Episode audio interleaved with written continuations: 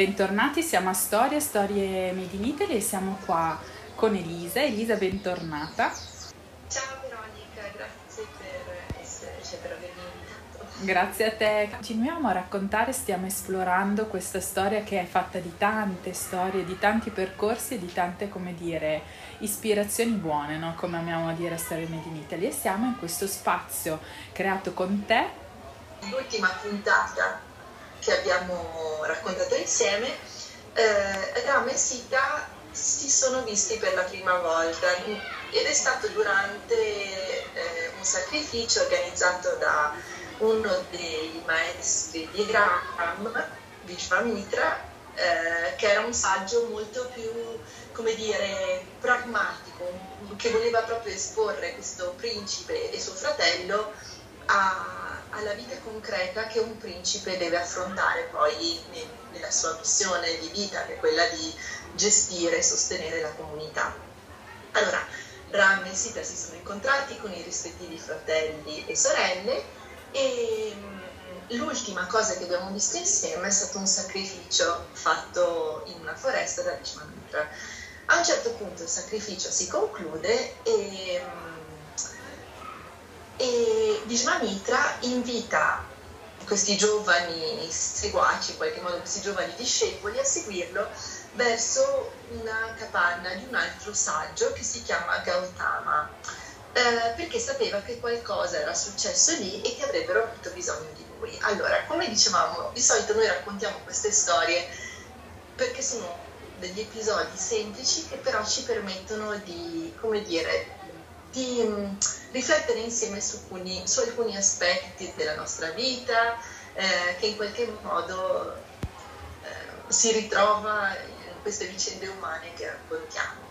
Questa è la storia appunto di Gautama e sua moglie eh, che si chiama Ahilia che mh, mm, si erano sposati. Ahilia è una ragazza bellissima, proprio viene raccontato che fosse l'impersonificazione della bellezza e che avesse un sacco di ehm, spasimanti che avrebbero voluto sposarla. E invece per le vicende della vita è stato proprio Gautama, che era un saggio molto più vecchio di lui, di lei a sposarla.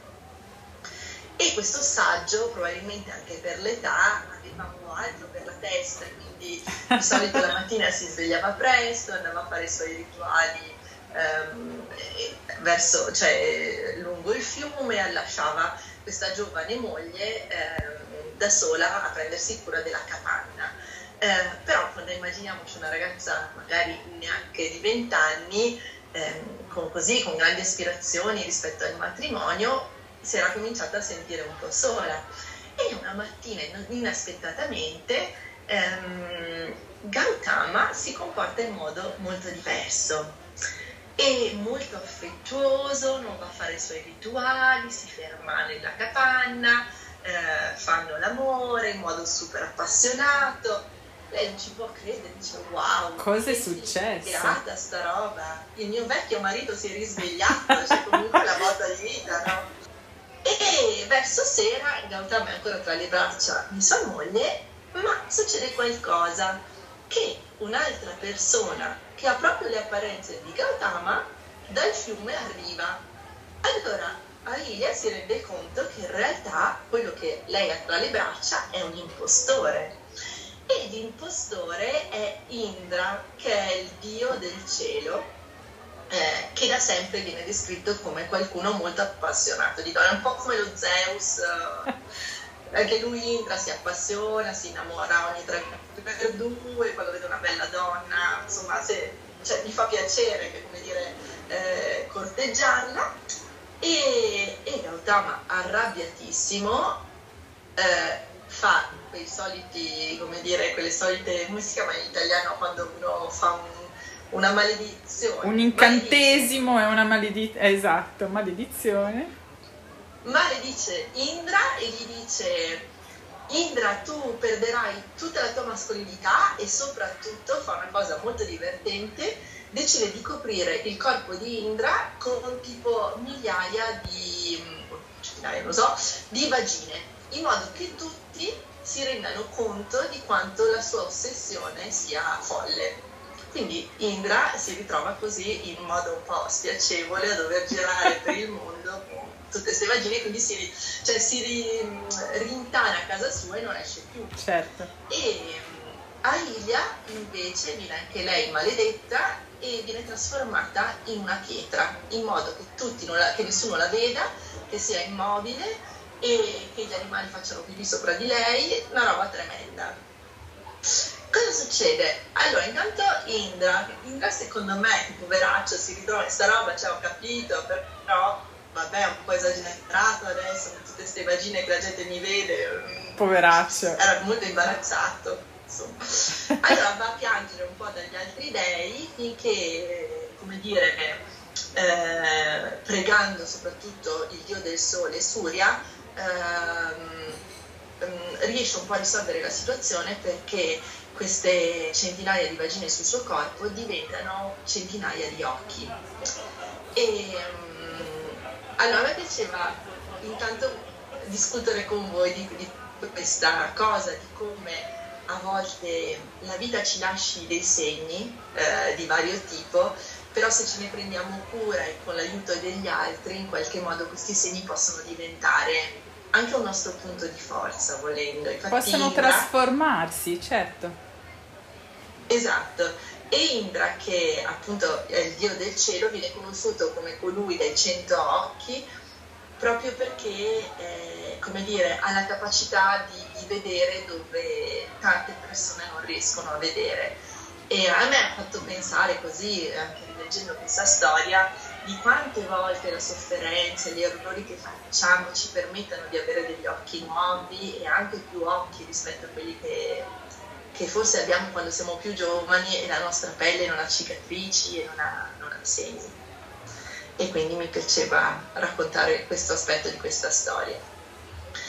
E poi invece Arilia eh, eh, in qualche modo è la ragione per cui ehm, Visvamitra decide di portare Ram e il resto dei discepoli eh, a questa capanna abbandonata e la ragione appunto che mh, mm, lui sa che quando Ram, che ha un po' dei poteri, ha dei poteri divini in qualche modo, la toccherà senza giudicarla, lei tornerà a vivere come persona, sarà, tornerà a essere una donna. In realtà nella storia eh, Halilia Mm, come dire, perderà tutta la bellezza, la, la, bellezza che la caratterizzava quando era giovane e fresca, ehm, però ritornerà a vivere.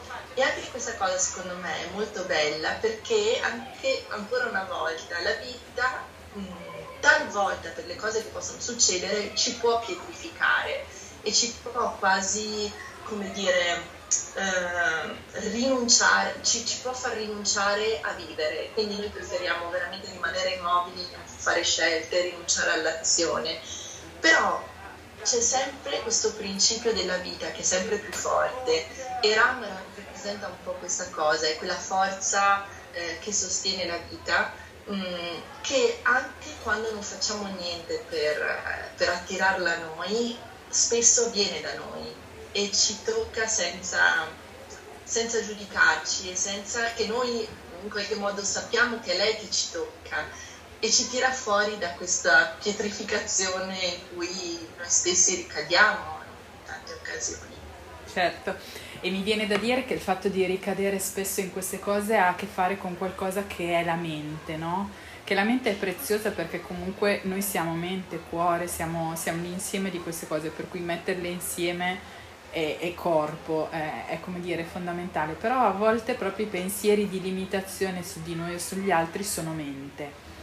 E quindi è vero che la vita sorprende veramente quando non te lo aspetti, dove non te lo aspetti e ti apre delle possibilità. È come se avesse una saggezza eh, profonda, no? Cioè, molto molto bella questa cosa della trasformazione, proprio dell'osservare, cioè di arrivare dove altri magari non sono arrivati nella visione delle cose, no? nella, che poi la visione è la consapevolezza, cioè quel vedere. Bellissimo, in realtà eh, i discepoli di, di, tutto di questo si domandano se sia giusto che Ram in qualche modo salvi Ahilia perché eh, all'epoca, e poi questa cosa ovviamente è durata per, per millenni praticamente, ehm, il tradimento ehm, era considerato uno dei più grandi crimini. E quindi c'è tutta un po' questa discussione su quando sia giusto che eh, un, un, re perdoni quando la punizione è giusta quando non è giusta. E, e anche tutta una discussione su quale sia come dire, la forma di legame, di relazione più, eh, più adeguata, visto che noi esseri umani siamo molto attaccati a quest'idea della fedeltà, mentre ci sono tantissime altre specie che funzionano con modalità diverse di, certo. così, di, di procreazione e di gestione della famiglia, diciamo. E, ehm, in realtà appunto eh, è molto bello quello che dicono in questo, in questo pezzo, non tanto perché, ehm, perché mettono in, cioè in realtà non mettono in discussione per nulla eh, la, la, famiglia tradizionale, perché ovviamente era considerato un pilastro dell'economia e della società indiana. Eh, e anch'io in realtà non ho molto da dire perché nonostante così sia molto eh, curiosa sempre di conoscere un po' chi decide di vivere vite un po' diverse tra il poliamore e insomma formule diverse, in realtà io personalmente che in qualche modo funziona molto bene per me, per cui non, non, ho grandi consigli alternativi da questo punto di vista. Però una cosa bella è che appunto Vishvamitra nella discussione eh, eh, quando gli chiedono ma perché la fedeltà per gli esseri umani è così importante? E questa secondo me è una cosa che va al di là della coppia, cioè più che altro è interessante pensarla anche nelle relazioni. In qualsiasi modo, certo. E, e, la risposta di Vishvamitra è eh, la fedeltà spesso è la misura della soddisfazione dell'altra persona, perché quando l'altra persona non è soddisfatta di solito è molto più propensa a cercare la soddisfazione altrove. E, e Ram a quel punto dice io spero di riuscire a trovare la mia soddisfazione in una sola persona, Ram è uno abbastanza di bacchettone, nonostante i media tu mogli, lui è molto, molto preciso da questo punto di vista. E, e, e Vishvamitra gli chiede ma se tua moglie non dovesse essere soddisfatta di te, tu cosa farai? E a quel punto è Sita che risponde con grande soddisfazione di Vishvamitra e di Ram e dice se non dovessi essere soddisfatta di mio marito cercherei di accomodare le cose e quello che mi aspetto da mio marito è che lui faccia in modo di crescere per venire incontro alle mie esigenze. E, e questa cosa mi ha fatto pensare proprio a quanto uh, tutte le relazioni in qualche modo ci chiedano questa attenzione, che è un po' anche la storia di, di Gautama che ce lo, che ce lo mostra, no? l'idea che quando siamo in una relazione, qualunque essa sia, ehm, prenderci cura di quella relazione è, è veramente una cosa preziosa. E, um, e come questa cosa non... Cioè, in, qualche modo siamo sempre invitati a giocare una parte attiva, cioè anche Sita quando parla e, e dice io voglio, co- voglio sistemare le cose e voglio che anche dall'altra parte eh, il mio compagno o la persona che ha una relazione con me eh, faccia del suo meglio per crescere e certo. sistemare.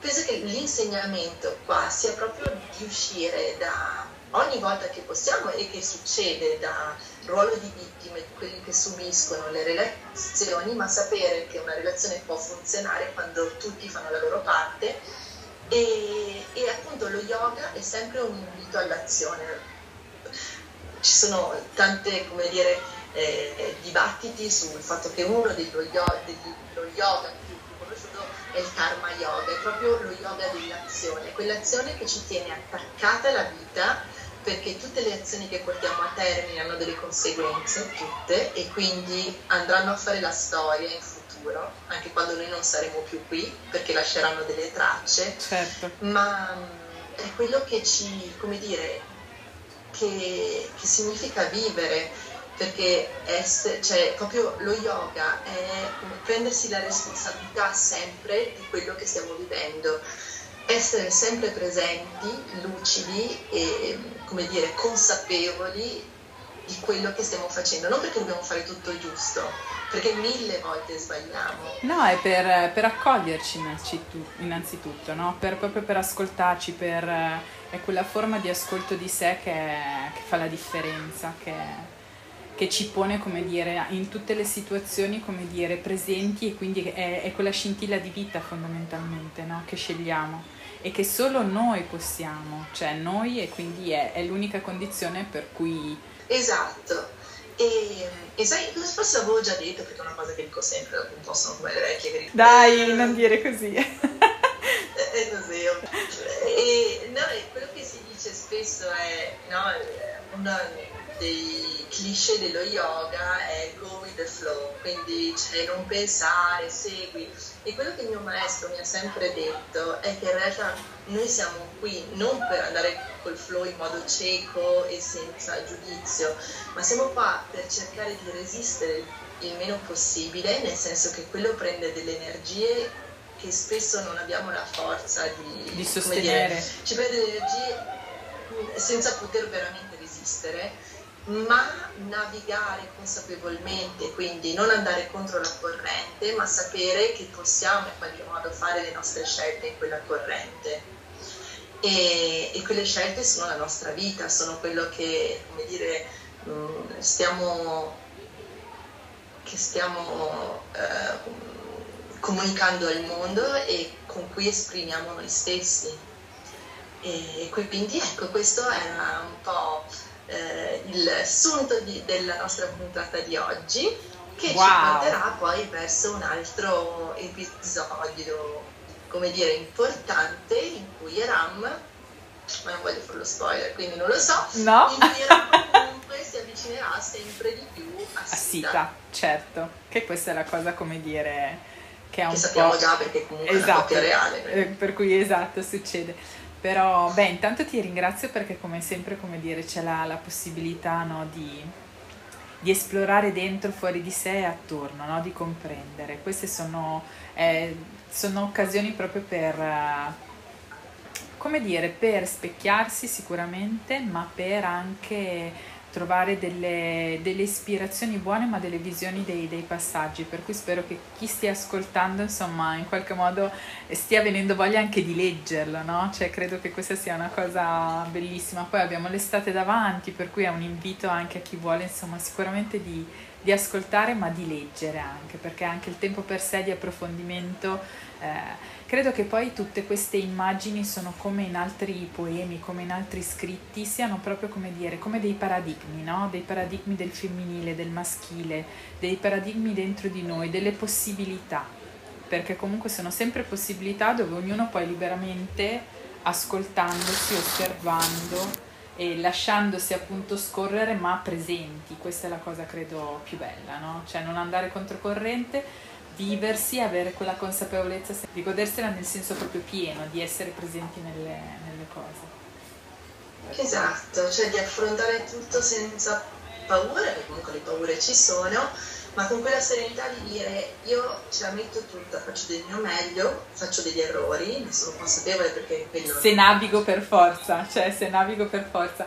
Guarda Eli, ti dico una cosa sulla paura, c'è stata una persona che ringrazierò credo a vita, non dico nulla su, su chi è eccetera, però che mi ha detto, forse è una cosa che, che sanno anche in tanti o chi ci ascolta, che quando si presenta una paura, un timore, in genere c'è sicuramente da, da, venerarla da un certo punto di vista la paura, perché la paura è come se fosse una sorta di stop, di allarme, come per dire c'è, c'è un cambiamento di passo, c'è un cambiamento, piccolo, grande, non importa, però la paura dice questa cosa qua, per cui richiama l'attenzione. A volte non ci rendiamo conto neanche delle paure che abbiamo.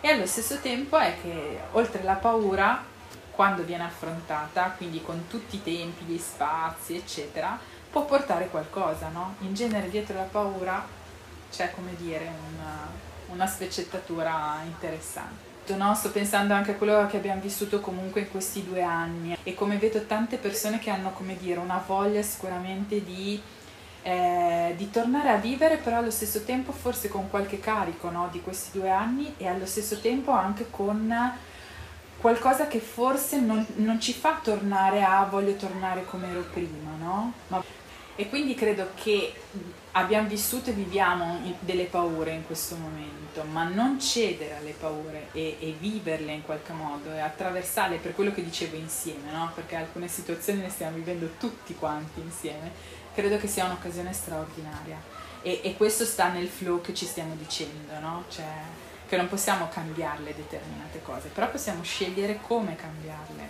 per noi, come viverle dentro.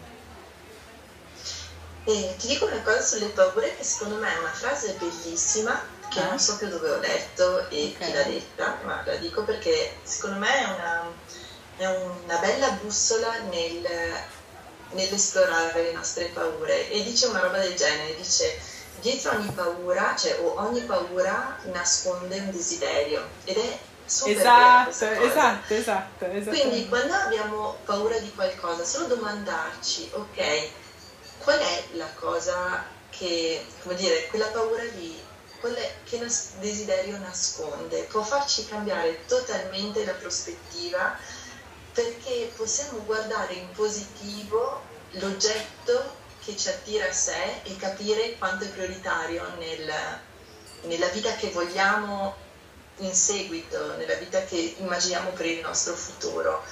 E, e, questo può ridimensionare la paura perché è un guardarla in positivo. Assolutamente, assolutamente. Ogni volta che uno guarda in qualche modo un'ombra, eh, quella diventa già più piccola, no? Perché già il coraggio, come dire, di, di, appunto di guardare, questo in genere rende le cose più piccole. Poi ci vuole tempo. Prima ne parlavamo, esatto. prima di iniziare, mm, mi raccontavi di come all'inizio mm, come un tuo amico ti abbia chiesto di fare una cosa, che è stato presentare un grande evento in un teatro. Che mai avrei pensato di fare, no? Da un certo punto di vista. E queste cose si affrontano sempre con grande titubanza, con il senso di inadeguatezza, con paura di non essere all'altezza della situazione, ma alla fine sono convinta che dietro c'è il desiderio di fare una bella esperienza, di offrire il nostro supporto a un amico a cui vogliamo bene, di dare la nostra bella energia alle persone che possono riceverla e, e quando uno guarda in positivo queste cose tutto riprende una dimensione diversa e quindi è molto bello. Sì. sì, è molto bello e poi in genere è quella possibilità di mm, in qualche modo di scoprire qualcosa di sé, no? Perché solo facendo, come dire, un passo oltre, un passo attraverso, un passo dentro, capito che uno capisce delle cose di sé. E infatti poi questa occasione per me è stata scoprire di saper fare qualcosa che non sapevo assolutamente di fare e, e mi piace anche molto, per cui sono anche molto grata di, di questa cosa, insomma per cui, certo. per cui, è verissimo. E questa è la vita di cui parlavamo prima, no? C'è la vita che appunto ti sorprende dove non lo sai, succedono delle cose, ti arrivano come degli inviti, come dei, dei suggerimenti e quindi bisogna ascoltarli, cioè non so come dire, la cosa più bella è questa, bisogna ascoltarli, assolutamente. Assolutamente. Quindi, quindi questa serata, prendetevi cura di tutte le relazioni importanti della vostra vita, anche cerco di fare del mio meglio come posso, a volte male, a volte bene. non importa il bene o il male, vero? Cioè il giudizio non importa, è un'osservazione. Esatto. Diciamo che noi con la nostra mente riusciamo molto a, a incasinarci, categorizzare in modo molto netto, però l'obiettivo è andare oltre ogni giudizio, quindi siate molto clementi con voi stessi anche su questo. E di accarezzare dalla vita come ama accarezzato Caliglia diventata pietra, perché questo ci toglie di dosso ogni dire, rigidità, ogni ehm, sensazione di essere immobili, quindi anche questo l'estate può aiutarci, anche il sole. ecco, e non spaventatevi delle vostre cicatrici c'è sempre una possibilità, c'è sempre una strada, c'è sempre un pezzo, c'è sempre una mano che arriva, c'è sempre una carica, un'energia dentro di noi, no? In qualche modo. Per cui poi sa... No, assolutamente. E veramente, per quanto la vita possa essere durissima, e per alcuni lo è, cioè ci sono delle situazioni drammatiche, um, ma sono convinta, sono veramente convinta che purtroppo... Um, cioè, non è una buona ragione per cui esiste il male e per cui le persone soffrono, assolutamente, ma sono convinta che le persone che hanno avuto la grande sfortuna di vivere delle grandi sofferenze sono delle persone che veramente sanno guardare oltre, che hanno raggiunto forse delle consapevolezze umane così profonde che, hanno, cioè che, che sono, sono, state in grado veramente di aprire degli occhi a cui altri non, non hanno accesso, per cui non è un modo per, come dire, santificare il dolore, anzi assolutamente. No, no, no, tutt'altro. No, e spero che la vita, insomma, eh, auguro a tutti una vita felice il più possibile, però siccome in qualche modo la sofferenza fa parte dell'esperienza umana e eh, questo è quello a cui anche il Buddha in qualche modo ha dovuto... Bisogna passarci, bisogna passarci. ed è la cosa per cui ha investito la sua vita è cercare di andare oltre questa sofferenza, riconoscere come sicuramente non sia tutto super negativo, ma ci siano anche degli elementi di crescita umana, io penso che sia un modo anche per, come dire, non buttare tutto via. Assolutamente.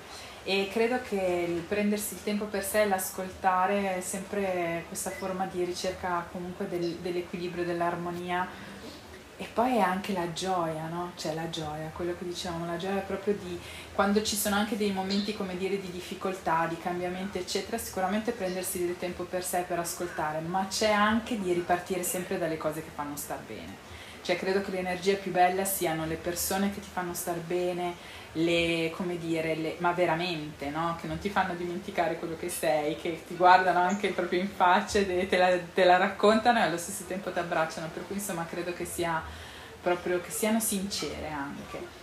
Per cui credo che le persone che ti vogliono bene, le situazioni che ti fanno star bene, anche le cose che ti piacciono, no? Cioè anche nella, cioè la, ci sono proprio delle situazioni, queste credo che siano proprio le cose che eh, che anche di quelle fatiche, di quei dolori, di quelle cicatrici, insomma, possano fare in modo insomma, di, di rimarginarle, no? sono quelle cose che, che abbracciano, per cui, per cui, godetevi il momento che sta arrivando, ecco, questo è, è veramente il mio invito a, a quest'estate, eh, attraversando sicuramente quello che stiamo vivendo, ma dentro proprio una fiducia grande, credo che la fiducia sia la strada più bella proprio. Eh, esatto. Sì. Assolutamente. Speranza sempre. Veramente banale, ma finché c'è vita c'è speranza sempre. Anche dopo, per, per tanti anche dopo. Anche dopo, travagli, cambi, giri, eccetera.